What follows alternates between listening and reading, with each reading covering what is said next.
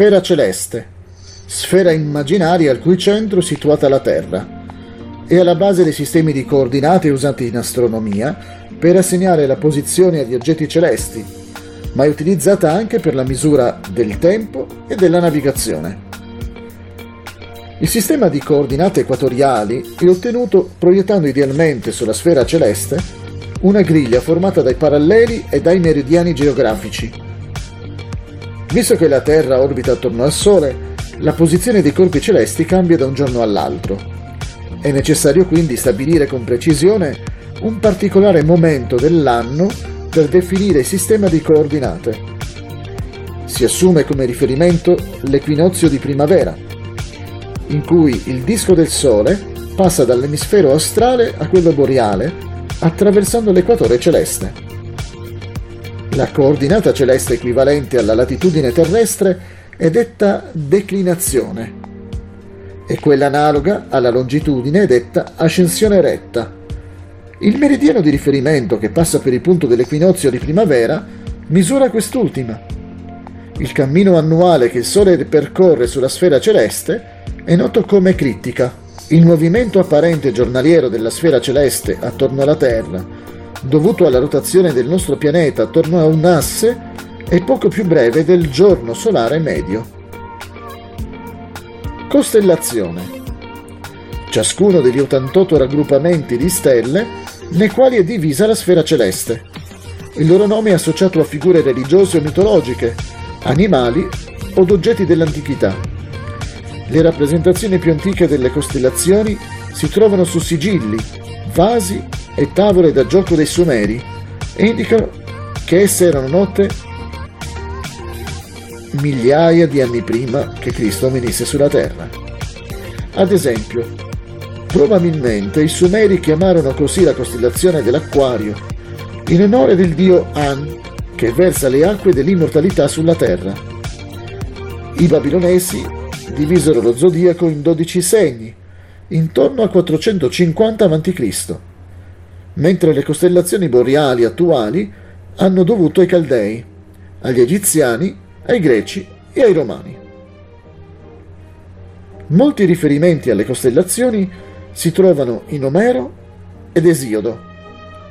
Il poeta greco Arato di Soli, 315-245 a.C. circa, che nei suoi fenomena diede una descrizione in versi di 44 costellazioni, ci fornisce un primo elenco.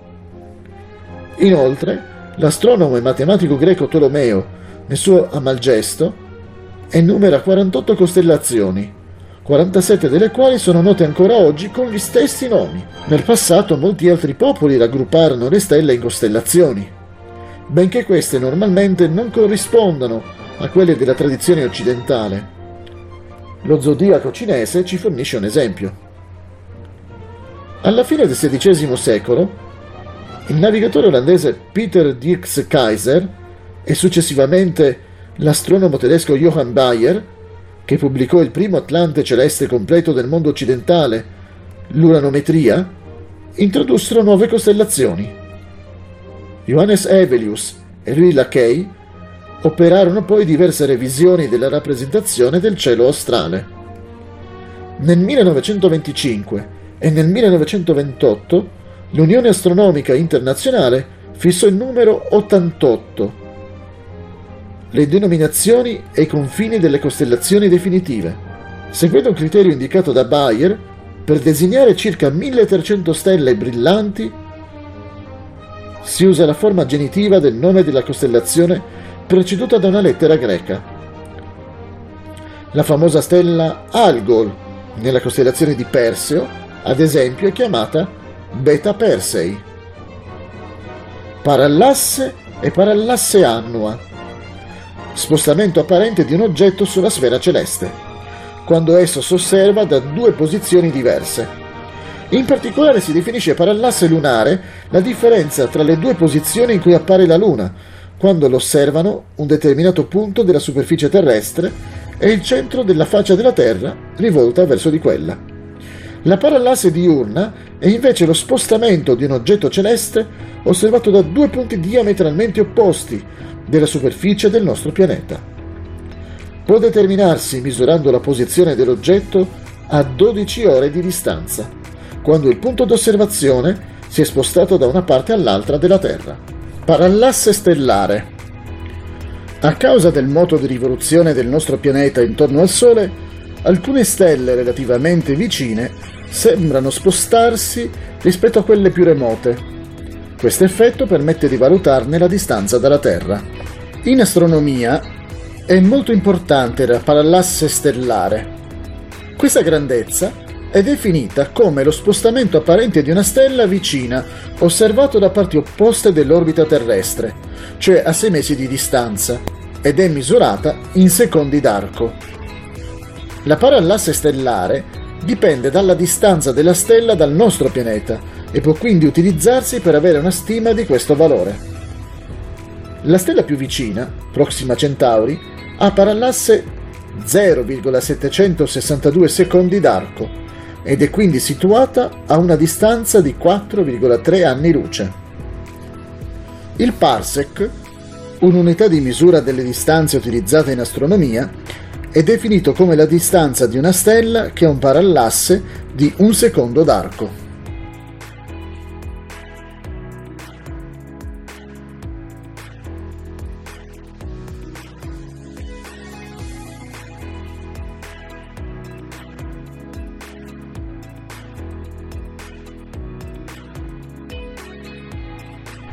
Galassia, agglomerato di centinaia di miliardi di stelle, gas e polveri, legati tra loro da forze di natura gravitazionale e orbitanti intorno a un centro comune. Tutti gli astri visibili a occhio nudo dalla superficie terrestre, come il Sole, appartengono alla nostra galassia, la Via Lattea. Risoluzione del telescopio Hubble. Questa fotografia della galassia M100 è stata scattata dal telescopio spaziale Hubble, in orbita intorno alla Terra. Esso ha un potere di risoluzione pari a 10 volte quello di qualunque altro telescopio terrestre e può perciò produrre immagini straordinariamente nitide. Galassia d'Andromeda. Questo corpo celeste, visibile a occhio nudo nel cielo della costellazione d'Andromeda, da cui prende il nome, è una galassia spirale poco più estesa della Via Lattea. Essa, insieme a quest'ultima, è una delle galassie dominanti del gruppo locale, che a sua volta fa parte del cosiddetto ammasso della Vergine. Si ritiene che sia stato l'astronomo persiano Al-Sufi a descrivere per la prima volta la debole macchia di luce nella costellazione d'Andromeda, che oggi è identificata come una galassia compagna della nostra. Nel 1780 l'astronomo francese Charles Messier pubblicò una lista d'oggetti non stellari che comprendeva anche 32 galassie. Tuttora le individua l'iniziale dell'astronomo, M, seguita da un numero di identificazione. Gli astronomi, ad esempio, identificano la galassia d'Andromeda con il simbolo M31. William e Caroline Herschel e John Herschel poi identificarono e catalogarono migliaia di galassie, all'inizio del XIX secolo. A partire dal 1900, inoltre, lo sviluppo di metodi fotografici sempre più sofisticati ha permesso di scoprire moltissime galassie a enormi distanze dalla Terra. Esse appaiono così deboli sulle fotografie che possono distinguersi a fatica dalle stelle. Nel 1912 l'astronomo statunitense Vesto Slipher analizzando i dati raccolti presso l'osservatorio Lowell in Arizona, mise in evidenza lo spostamento verso il rosso delle righe spettrali di tutte le galassie. Edwin Hubble interpretò questo fenomeno, tanto più intenso quanto maggiore la distanza della galassia, come la prova di un moto d'allontanamento relativo di tutte le galassie. E l'interpretò quindi come una conferma dell'ipotesi secondo cui l'universo è in espansione. Ancora non è chiaro se tale espansione sia destinata a proseguire per sempre. Un'ipotesi è che la forza di interazione gravitazionale tra le galassie sia sufficiente ad arrestare il processo ed eventualmente a determinare un progressivo avvicinamento di questi enormi agglomerati stellari. Classificazione delle galassie. La maggior parte delle galassie appare, a causa della distanza dalla Terra, come una nube debolmente luminosa e solo nelle fotografie degli ammassi più vicini è possibile distinguere le singole stelle. Le osservazioni al telescopio permettono di determinare, seppure in modo approssimativo, la forma delle galassie e quindi di organizzare su questa base una prima classificazione. Le galassie ellittiche hanno una generica forma globulare, con un nucleo brillante. Esse contengono una popolazione di stelle vecchie, hanno un piccolo quantitativo di gas e polveri visibili e un numero relativamente basso di stelle giovani. Invece, un disco appiattito che contiene poche stelle vecchie, una vasta popolazione di stelle giovani, abbondanti quantità di gas e polveri e grandi nubi molecolari che sono luogo di formazione stellare, forma le galassie spirale. Solitamente le regioni che contengono le stelle giovani si avvolgono attorno alla galassia, mentre un alone di stelle vecchie e deboli circonda il disco e spesso esiste anche un nucleo più piccolo, che emette due getti di materia ad alta energia in direzioni opposte. Alcune galassie a disco, che non mostrano una forma spirale, sono classificate come irregolari. Anch'esse contengono una gran quantità di gas, polveri e stelle giovani. Sono spesso localizzate vicino a galassie più grandi e il loro aspetto è probabilmente il risultato dell'interazione gravitazionale con galassie di grosse dimensioni. Alcune galassie peculiari si trovano in gruppi ravvicinati di due o tre agglomerati e le loro reciproche interazioni mariali hanno provocato la deformazione dei bracci a spirale, producendo dischi distorti e lunghi getti di materia. I quasar sono oggetti d'aspetto stellare o quasi stellare, caratterizzati da notevoli spostamenti verso il rosso e pertanto a grandissima distanza dalla Terra. Oggi la maggior parte degli astronomi ritiene che questi corpi celesti siano galassie attive i cui nuclei contengono enormi buchi neri. Essi sono probabilmente in stretta relazione con le radiogalassie e con gli oggetti lacertae. Determinazione delle distanze extragalattiche. La semplice osservazione telescopica non permette di distinguere una galassia gigante lontana da una di dimensioni minori e vicina alla Terra. Di conseguenza, per stimare la distanza di una galassia, gli astronomi confrontano la luminosità o le dimensioni d'oggetti che essa contiene con quelle d'analoghi oggetti appartenenti alla Via Lattea. A questo scopo fanno riferimento alle osservazioni di supernove, che sono stelle estremamente brillanti, da massi stellari e di nubi di gas.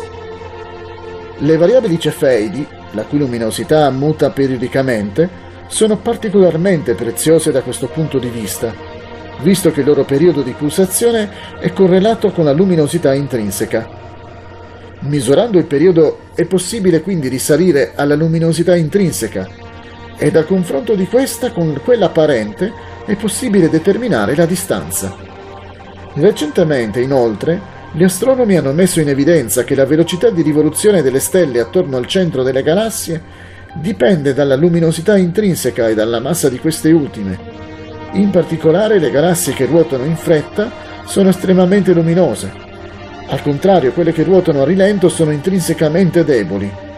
Le velocità orbitali delle stelle in una galassia sono relativamente facili da misurare e così è possibile ricavare la luminosità intrinseca della galassia e quindi la corrispondente distanza. Distribuzione delle galassie. Le galassie in genere non sono isolate nello spazio, ma formano gruppi più o meno numerosi che a loro volta formano grandi ammassi. La nostra galassia fa parte di un gruppo di circa 30 galassie che gli astronomi chiamano gruppo locale.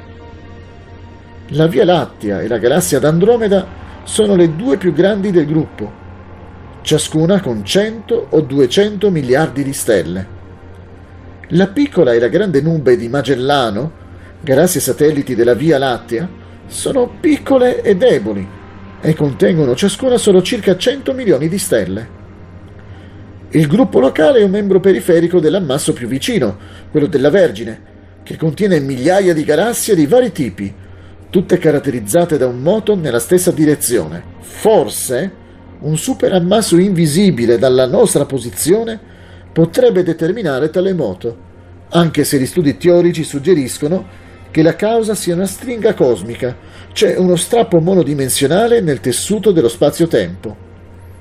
Nel complesso la distribuzione degli ammassi e dei superammassi nell'universo non è uniforme. Superammassi di decine di migliaia di galassie si allungano in sottili strisce che si avvolgono su grandi spazi vuoti. La Grande Muraglia, una striscia di galassie scoperta nel 1989, si estende per oltre un miliardo d'anni luce nello spazio. I cosmologi ritengono che la materia oscura, un ipotetico materiale che non irraggia né riflette la radiazione elettromagnetica, possa esistere in quantità sufficiente da produrre i campi gravitazionali responsabili della struttura non omogenea dell'universo. Le galassie più distanti, ai limiti dell'universo osservabile, sono deboli oggetti blu. Immagini di tali oggetti si ottengono puntando un telescopio in regioni apparentemente vuote del cielo, e si usano opportuni rivelatori a stato solido detti CCD, Charge Coupled Device, cioè dispositivi ad accoppiamento di carica, per raccogliere la debole luce che essi emettono. E poi si elaborano le immagini con metodi numerici. Si riescono a osservare galassie che si allontanano dalla Terra a circa l'88% della velocità della luce e che si sono formate circa 2 miliardi d'anni dopo l'origine dell'universo. Rotazione delle galassie a spirale. Le stelle e le nubi di gas orbitano intorno al centro delle galassie cui appartengono, con periodi di rivoluzione dell'ordine delle centinaia di milioni d'anni. Dallo studio della posizione delle linee spettrali delle galassie è stato possibile dedurre che nelle galassie a spirale le stelle si muovono su orbite circolari e lo fanno con velocità più grandi quanto maggiore è la distanza dal centro della galassia. Sul bordo di dischi galattici a distanza di circa 150.000 anni luce dal centro, si sono misurate velocità di 300 km al secondo.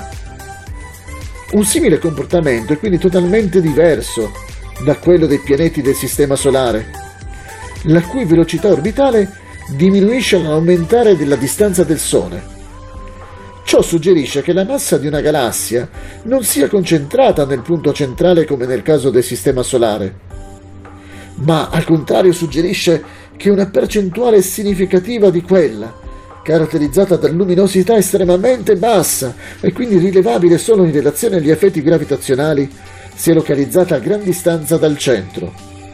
Studi sulla velocità delle stelle situate nella periferia delle galassie hanno rafforzato l'ipotesi che la maggior parte della massa presente nell'universo esista sotto forma di materia oscura. Distribuzione delle galassie questa mappa, relativa a una porzione del 10% circa della volta celeste, mostra la distribuzione nello spazio di qualcosa come 2 milioni di galassie. I punti blu che le rappresentano appaiono addensati intorno a bolle giganti di spazio vuoto. Questa disuniformità si spiegherebbe ammettendo l'esistenza di forti campi gravitazionali generati da un'ipotetica materia oscura presente nello spazio. Radiazione emessa da una galassia. La forma delle galassie può determinarsi sulla base di osservazioni ottiche, mentre per lo studio della composizione e del moto delle singole stelle si ricorre generalmente ad analisi spettroscopiche nella regione del visibile. Inoltre, dato che l'idrogeno gassoso presente nei bracci a spirale emette radiazioni elettromagnetiche nella banda delle onde radio dello spettro, ricerche di radioastronomia possono dedurre molti dettagli sulla struttura galattica. Invece, la polvere fredda nel nucleo delle galassie a spirale emette nel range di frequenze caratteristico dell'infrarosso. Recenti osservazioni sulle lunghezze d'onda dei raggi X hanno confermato che gli aloni galattici contengono gas a temperature di milioni di gradi. Emissioni X si osservano anche in oggetti come gli ammassi globulari, i resti di supernove e nei gas caldi presenti negli ammassi di galassie. Osservazioni nella regione dell'ultravioletto rivelano inoltre le proprietà dei gas negli aloni e forniscono preziose informazioni sull'evoluzione delle stelle giovani delle galassie. Luminosità assoluta è l'energia radiante totale emessa dalla stella nell'unità di tempo. Magnitudine apparente. Indica la luminosità che una stella avrebbe se fosse posta a una distanza standard dalla Terra fissata in 10 parsec, cioè 32,6 anni luce. Classificare le stelle in base alla loro magnitudine assoluta consente agli astronomi di confrontare le loro luminosità intrinseche. Il Sole ha magnitudine assoluta 4,7. Domanda sull'universo. Quanto tempo impiega la luce proveniente da una stella distante 5 parsec a raggiungere la Terra? Tenere presente che un parsec equivale a 3,26 anni luce. La luce proveniente da una stella distante 5 parsec impiegherebbe 16,3 anni luce.